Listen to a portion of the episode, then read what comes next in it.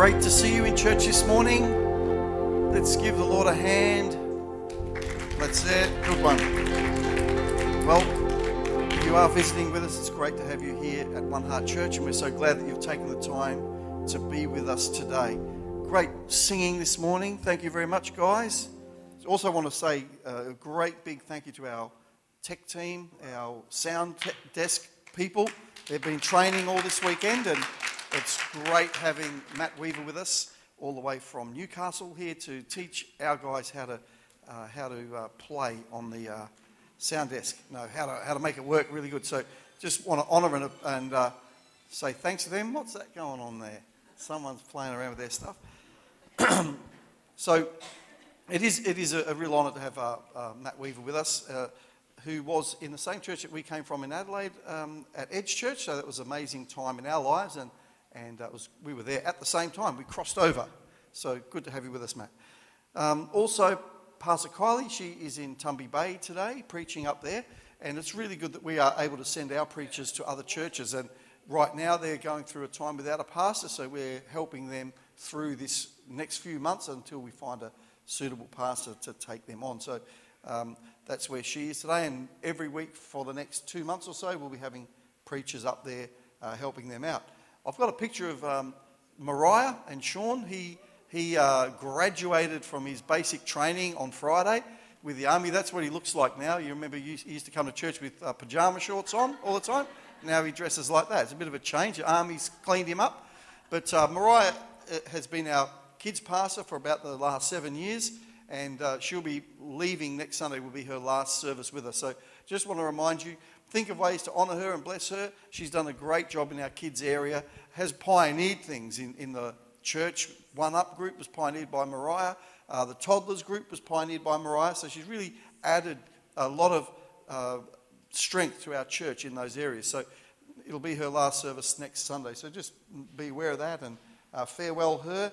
And um, by the way, Sean won the Best Shooter Award in the in his in his class in the army. And by the way, I did take him out for one lesson before he left, and there you go. It, it got him the it got him the, the award, so he owes me big, big time. All right, are we ready to hear the Word of God this morning? Yeah. Let's bow our heads. We'll just pray. Dear Heavenly Father, we thank you today that your Word is life, that your Word has power. I thank you, Lord, that you uh, have brought us here today to be strengthened, to be inspired, um, to be directed. So, Father, we pray that our hearts may be open and our spirits willing to go with your word this morning. In Jesus' name we pray. Amen. Well, this morning I want to talk about friends. It's a, a huge part to success in our Christian life depends upon our friends. Now, this will probably sound totally different to the first service, but um, I really believe that friends is so important. You know, a lot of people, if you say, how did you come to Christ? They'll say, because a friend brought me to church, or a friend told me about Jesus. Um, and there's many, many people who are in church simply for the reason because they have friends there. So friendship and church are really, really important factors we need to um, get right. So um, I think friends are important in building a healthy church, so building a strong church, because we live in a world that's increasingly hostile to the lifestyle of faith. So we're surrounded by things that, that aren't encouraging us to follow Jesus, that uh, are not encouraging us to, to follow the Lord. My first scripture this morning is Proverbs thirteen, verse twenty. And from the N I V version, it says, walk with the wise and become wise, for a companion of fools suffers harm. You changing that word companion, you can just use the word friend. But there are two types of friends that are identified in that scripture. The first, friends of conviction. So my message title, if I have one today, is Friends of Conviction. But uh, friends of conviction that, that are wise equals good friends. And there's another kind of friend that says friends of conformity. They're described as fools, which equal not good. So uh, we need to identify the difference between the wise friends that we need and the foolish friends that bring us harm. And that's not trying to say, well, you know, we're going to judge other people as such, But we need to realize that there are some things, some people that work negatively against our spiritual journey with Jesus. So we need to identify those things. Now, Hebrews ten, verse twenty-four, I'm just laying a foundation because I don't think today is going to be the end. I think um, we're going to try and get through as much as we can today, but I think this is part one of maybe a twenty-four-part series. But we need to identify the difference between wise friends and foolish friends. Hebrews ten twenty-four says, "Let us think of ways to motivate one another to acts of love and good works." We often preach uh, and have heard it preached many times, verse twenty-five, that says, uh, don't neglect the meeting together, but uh, rather encourage one another, encourage others, um, because it's a really important fact that if we were to walk all on our own on this journey of life, of discipleship of Jesus, then the two things can happen. We can find, we can wander away completely, or we can wander into an error and not have someone to help us back. The one who encourages others, um, be that one. Be one who encourages others to be the best that they can. So being together as believers, being together as Christians, being together as the church, you have a part to play, a very important part to play, and that is to encourage others. So having friends of conviction in a hostile environment uh, is an important thing that we need to uh, do and discover for, us, for ourselves. Uh, now Daniel, the book of Daniel, um, it talks about Daniel uh, as a person, and he had three friends in Babylon. Now I'll read you just a little snippets of the story, and we'll start in Daniel one, chapter one, uh, verses one to seven. So during the third year of King Jehoiakim's reign in Judah, King Nebuchadnezzar of Babylon came to Jerusalem and besieged it. The Lord gave him victory over King Jehoiakim of Judah and permitted him to take some of the sacred objects from the temple of God. Nebuchadnezzar took them back to the land of Babylon and placed them in the treasure house of his God. So to give you context, if you're not familiar, Babylon represents the, the world system. Babylon is evil. King Nebuchadnezzar is a bad king, and he's come against the people of God, the people of Jerusalem. He's besieged the city. He's, he's uh, uh, overcome the city, and he's stolen all the treasuries from God's temple. So that's the context. Now, he takes all these things back to Babylon. Then the king ordered Ashpenaz, his chief of staff, to bring to the palace some of the young men of Judah's royal family and other noble families who had been brought to Babylon as captives. "Select only strong, healthy, good-looking young men," he said, uh, "gifted with knowledge and good judgment, and are suited to serve in the royal palace. Train these young men in the language and literature of Babylon." The king assigned them a daily ration of food and wine from his own kitchens. They were to be trained for three years, and then they would enter the royal service. Daniel, Hananiah, Mishael, and Azariah were four of the young men chosen from the tribe of Judah. The chief of staff renamed them with Babylonian names. So four boys plucked from their homes, taken to a foreign land where they spoke a different language, ate different food, and worshipped different gods, and given new names. They were taken as trophies of war to Babylon. So could you imagine if they were to take you to, to another country, take you where they eat different food, they have different religions and uh, different languages, and they even change your name. So what they're doing is trying to completely erode your background and even change your identity. So um, here they are, separated from their culture. Everything familiar. Their families are, are no longer with them. Their friendship, these four men, was forged through a terrible trauma. And looking at their story, I want us to bring out some things this morning that will help us to understand and value the type of friendships that are good for us and that are strong in our lives. See, the Christian life was designed by God for friendship, for connection, for growing and going somewhere together. It is my personal belief that there is no such thing as a Christian who is not connected with other Christians, who does not belong in a body. I just don't think it goes together. I just don't think that you can say, oh yes, I'm a Christian, but I don't go to any church. I don't belong to any community of faith. I just don't think that that matches the doc, the, the, the way we see what Jesus did with his disciples and what Jesus did in the early church.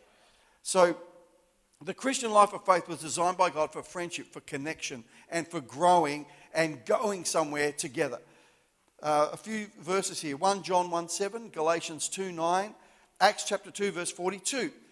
It says the word, it uses the word fellowship in these in these scriptures, which means uh, friends with shared interests and values.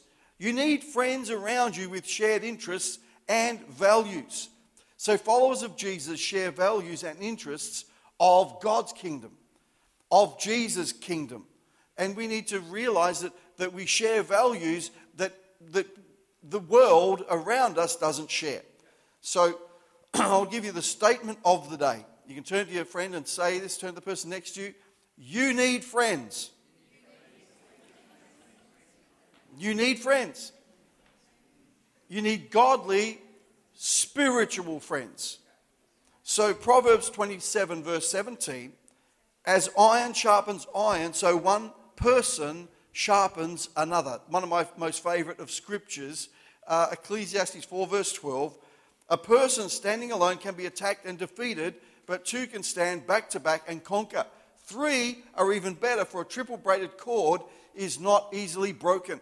Now I remember learning this the hard way once on a on a, a, a activity, and um, we were having we had someone had this idea we we're going to have an egg fight and water balloon fight. So we all came with you know eskies and boxes full of water balloons, water bombs, and eggs, and we were in this big park, and there was an adventure playground with like a ship made out of logs, and in the middle of the ship was a crow's nest. And I thought, what a great idea. I'm going to get my eggs and my water bombs, and I'm going to go to the crow's nest, and I'll be able to bomb everyone below me. But what I didn't realise was up there, I had I was a sitting duck. And as soon as, it didn't take me long to run out of ammunition, and then I had nowhere to go, and I was getting absolutely hammered with eggs and water bombs on my spot. But I had no I had no protection, no, nowhere to go. But the, this scripture here says, Um, a person standing alone can be attacked and defeated. I was completely defeated, even though I was in the highest point of the playground. Uh, two can stand back to back and conquer. Three are even better, for a triple braided cord is not easily broken. So I want us to look at this morning for uh, what to look for in others and what to develop in yourself. Um, and we're going to look at these four friends in Babylon, uh, exiles in Babylon, and uh, see what we can take away today to help us to be the kind of people others need and the kind of people we need in our life. So Daniel one verse eight, it says, but Daniel resolved not to defile himself. There's a great powerful word there, the word resolve, because you need to have some resolve in your life, some dis- some distinctions, some lines drawn that say, this is where I will go, and this is where I won't go. This is what I will do, this is what I won't do. You need to have some resolve that is based upon the word and the call of God for your life. Because if you don't have resolve, then you will be you'll be led away and dragged away by every other idea and thing.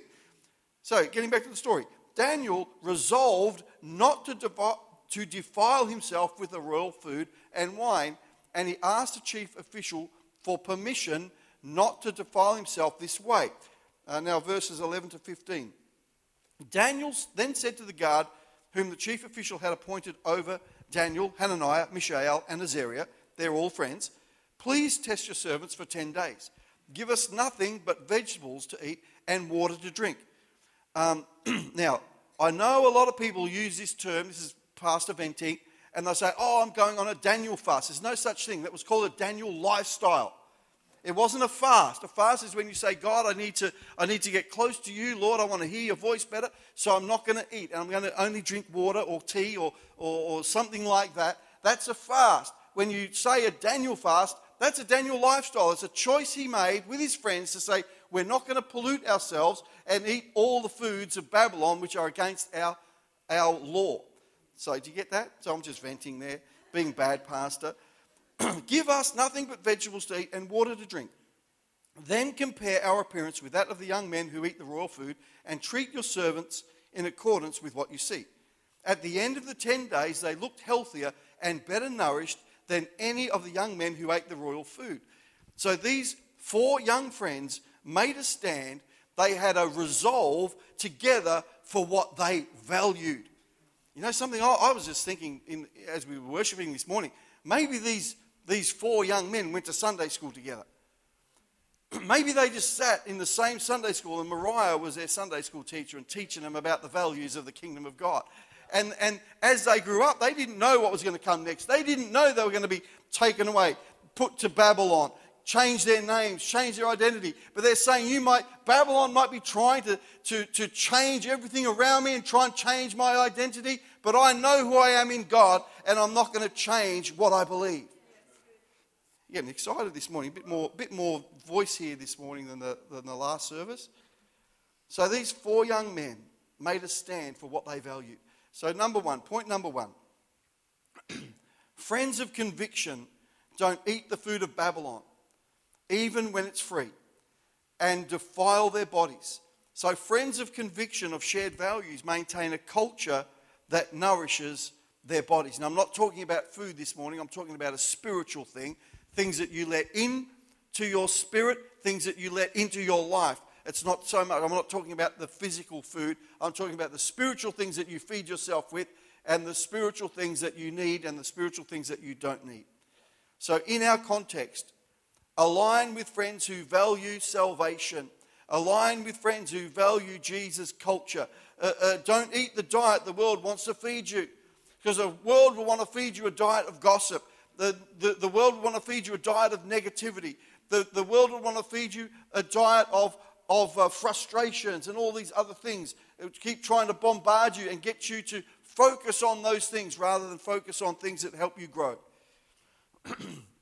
So ten days, after ten days, everyone could see the difference. And you want to get around friends that empower, encourage you spiritually. So when you spend ten days We, you know, doing the same things together, you'll see you've grown. You'll see you're better. You'll see your skin looks better. You feel stronger. You feel clearer. You feel better about everything. So they want to encourage you spiritually. You've got to eat the right stuff together. Don't get caught up in the in the, the, the ways of Babylon with your Christian friends. It won't work. Eat the right stuff together. So with you, when you don't have friends of conviction, you'll be dining with friends of conformity on all the wrong stuff. You'll just be falling for everything. So let's continue their story. Daniel three verse one, in New Living Translation, says, King Nebuchadnezzar, King Nebuchadnezzar made a gold statue ninety feet tall and nine feet wide and set it up on the plains of Jura in the province of Babylon.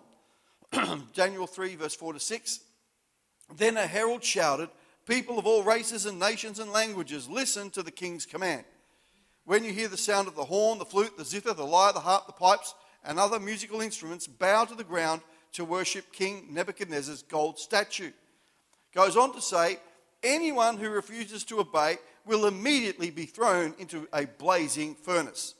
Now, Daniel's three friends who wouldn't eat the king's food uh, face an even bigger challenge. They face a, a, a much bigger thing. Now, I want to tell you something. If you don't learn not to eat the The, the food of Babylon, when, when you get to the next stage, you'll fail that lesson. You'll fail that one too. Because when you think, at the start of this story, it says they chose um, people from the from Judah to come to, to serve the king of Babylon. And there would have been hundreds, maybe thousands of them. And out of all the rest, they would have just said, well, let's just eat the food. Let's just eat that what they give us. Let's not make a fuss. Let's just do it. And probably when it came to the to bowing down to this foreign object, this, this god that had been set up that wasn't who they had learned to worship, who's, who was the real King of Kings, they would have just said, well, that's okay, we've eaten the food, we'll just we'll just bow down. And now, on that day, Daniel three, in Daniel three verse twelve, it says that the other rulers, the other government officials noticed that these these boys didn't bow down when they were supposed to. And it says this, but there are some Jews, Shadrach, Meshach, and Abednego, whom you have put in charge of the province of Babylon. They pay no attention to you, your majesty. They refuse to serve your gods and do not worship the gold statue that you have set up. Now, friends of conviction don't bow to the king's image of gold. That would defile their souls. First key is they won't bow, they won't eat the food that will defile their body, and now they won't They won't bow down to an image of gold that will defile their soul. Daniel three verse fifteen, I'll paraphrase this. They are given one more chance to bow down and worship the statue. And if they don't, they'll be condemned to death. Now, by the way, they never get that second chance if you read the story carefully. They don't get the second chance. Um, when they when they have a chance to speak to the king and say that they will never bow to his statue, it says he went into a rage and they were condemned immediately and thrown into the furnace. I believe they would have been sitting there getting getting bound. They're getting the handcuffs on. They're getting pushed into the police car to be taken down to the furnaces. And they're looking at each other and they go, well, this is it, boys. It was nice knowing you. That was good fun in Sunday school. It was great having those trips to the to the bouncy castle. Uh, it was really good fun. But I guess, you know, this is it. We're, we're going to, I'll see you on the other side, I suppose. But no matter what, we'll not bow down or worship this statue, because if we do, it'll have an eternal consequence. It's going to have an it's going to have an effect on our eternal life, and we don't want to go there. So, friends of conviction, they stood by each other, and they strengthened each other, and they understand the pressure of a Babylonian culture. And I want to say to you, friends of conviction will stand by you. They'll strengthen you. And they'll stand with you under pressure, realizing that we have a Babylon culture that wants to force us into things that are ungodly. Now, the opposite are friends of conformity. Uh, they're, the, they're the opposite of, of friends of conviction. And when the wind blows, they just bend with it. And who knows how many hundreds or thousands of, of men of Judah were before that gold statue. And when the music played, they just bowed. They just said, it's easier to go and just go with the flow then stand for our conviction. Friends of conformity speak a, a type of language. They'd say it doesn't matter. We'll just do it just this once. It's not that bad. We'll ask, we'll ask God to forgive us later. When it, there's a saying, I'll change it slightly, you'll know what the saying that I mean, but it goes like, when in Babylon, do as the Babylonians do. Now, it's not the way the saying goes, but you know what I mean. When in Babylon, do as the Babylonians do. Now, these young men, they say, no, we don't. We're born again. This is what you need to say to you, to your, to your friends. We're born again. We're filled with the Holy Spirit. We're set apart for God. We live by conviction greater than the pressure to conform in Babylon. Together, they face their sentence rather than bend to conformity. And they chose a different path, the lonely path. Daniel three, verses twenty-three and twenty-five in the N I V says, and these three men, firmly tied, fell into the blazing furnace, or they, they were chucked in. They didn't just fall, they were chucked in there. Then King Nebuchadnezzar leaped to his feet in amazement and asked his advisors, weren't there three men that we tied up and threw into the fire? They replied, certainly, Your Majesty. He said, look, I see four men walking around in the fire, unbound, unharmed, and the fourth looks like the son of the gods. See, in the furnace, the three friends met a pre-incarnate Jesus. So when they were thrown into that furnace, Jesus was there. They are called. The next thing, the king says, get them out of there. This is crazy. And they're called out of the furnace alive. And you know what? They would have rather have died than defile their souls by bowing to Babylon. Can I just have the musicians come and join me this morning? So what we've seen so far, number one, friends of conviction don't eat the food of Babylon and defile themselves. The second key, friends of conviction don't bow to the king's image of gold that would defile their soul. Now I just want to help you to identify and keep friends of conviction, because we need friends of conviction around us that uh, help us to grow, encourage us, point us in the right direction, and keep us on the right paths together. The first thing you need to understand is friends like that are precious, and you need to value them because they share values, they share a burden, and they share your successes with you. They share the defeats with you. They'll be there with you. You need to value friends in your life and not be quick to cut people off. Now, there's a lot of times where, where people don't have close friends in their life because somewhere along life's journey, there's been those, those times of betrayal. Those times where someone has let you down, maybe talked about you, done all kinds of things that weren't right or fair. But you know something? You need to put those things behind you, learn the lessons, and be a friend to someone else and be a friend to others and try and be what others weren't for you and move beyond those things. But one thing I will say on this on this point about valuing friends, avoid unhealthy codependence. It's never a good ending when there develops a codependence where you need them and they need you, and uh, it's sort of a little bit weird, a little bit a little bit wonky. Just avoid those kind of things. Second key is give them permission to ask questions.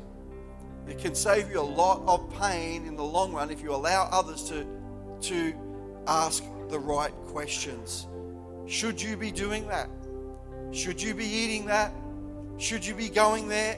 Should you be looking at that? Now, this is not interfering in other people's lives, but it's a, a type of friendship that has such relationship and such trust that those questions are okay to ask. You don't go to someone who you hardly know and say, oh, you know, why are you shopping at that shop?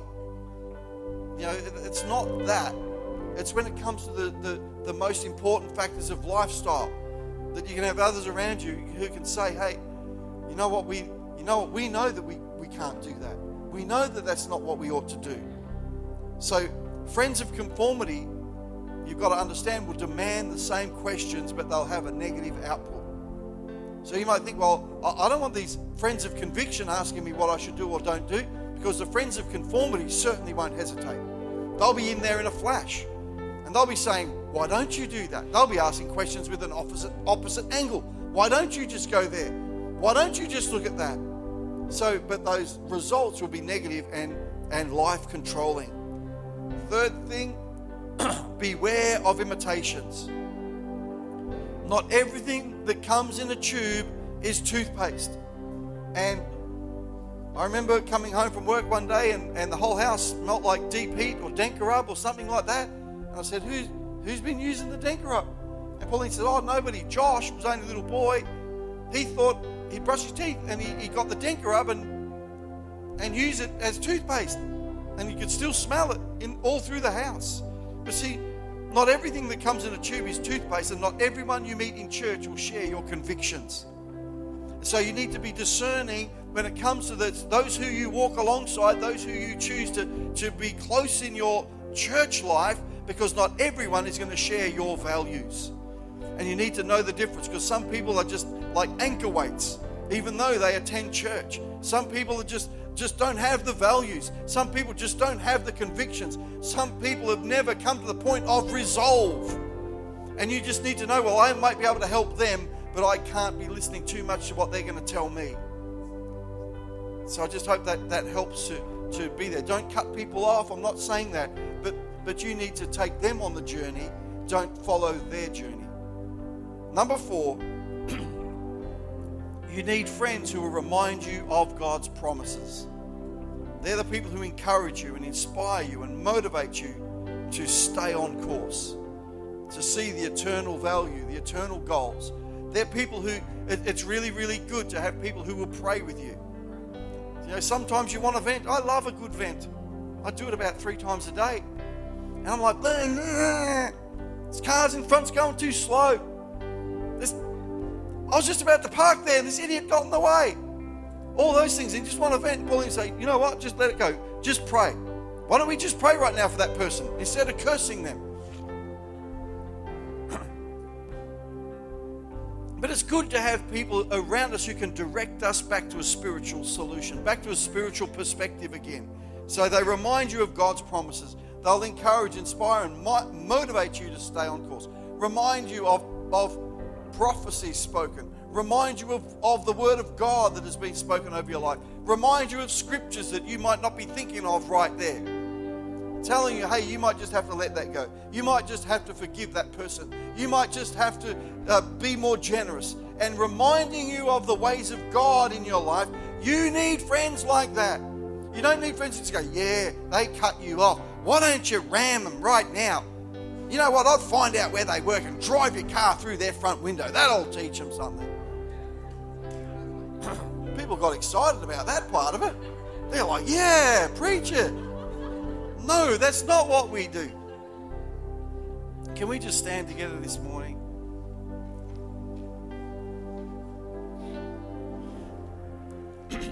Daniel and his friends stayed true to God in Babylon. Now, Babylon represents the worldly system, you know, a system that is opposed to God and godliness. But Babylon may represent that, but Jesus has the last say. John sixteen verse thirty-three, Jesus says this, "I've told you these things so that in me you may have peace. In this world you'll have trouble, but take heart, I have overcome the world." And you need to have friends who can remind you of things like that. You know what? This world's going to have trouble. This world's broken. This world has all kinds of messed up things, but you know what? Jesus has overcome all that. Jesus has overcome the world. I want to pray for you today, and perhaps if if you will, if you just raise your hands and say, Lord, I, I want to receive something of you today. I want to take something with me that's going to make me a better person. It's going to make me a better friend. It's going to make me stronger, smarter, clearer. Just raise your hands and I want to pray for you this morning. Lord Jesus, I just pray for your church today. We pray for your people. Lord, that we don't want to eat what Babylon is serving. We don't want to bow to the statue that Babylon wants us to worship. Lord, we want to carry each other's burdens. We want to be the kind of friends that build and encourage and strengthen one another. Lord, we want to stand up for our friends. We want to stand up for the faith. And Lord, we want to stand up for your word. And we want to make a difference in this world for the kingdom of Jesus Christ. Lord, I just pray right now, may there be an anointing coming upon people, a new understanding, a new appreciation of friendship. Lord, I pray in this church that people will, whatever has been the, the, the walls and the blockages and the separations, that Lord, right now in Jesus' name, we take those things down. Lord, we pray that there will be forms of friendship growing in this church that are strong, that are, that are not centered on, on trivial things, but are centered on the purposes and the plans and the ways of God, that we may love and encourage and build and strengthen each other in the house of God. So Lord, we just receive that this morning, and Lord, I pray a blessing over your people in Jesus' name.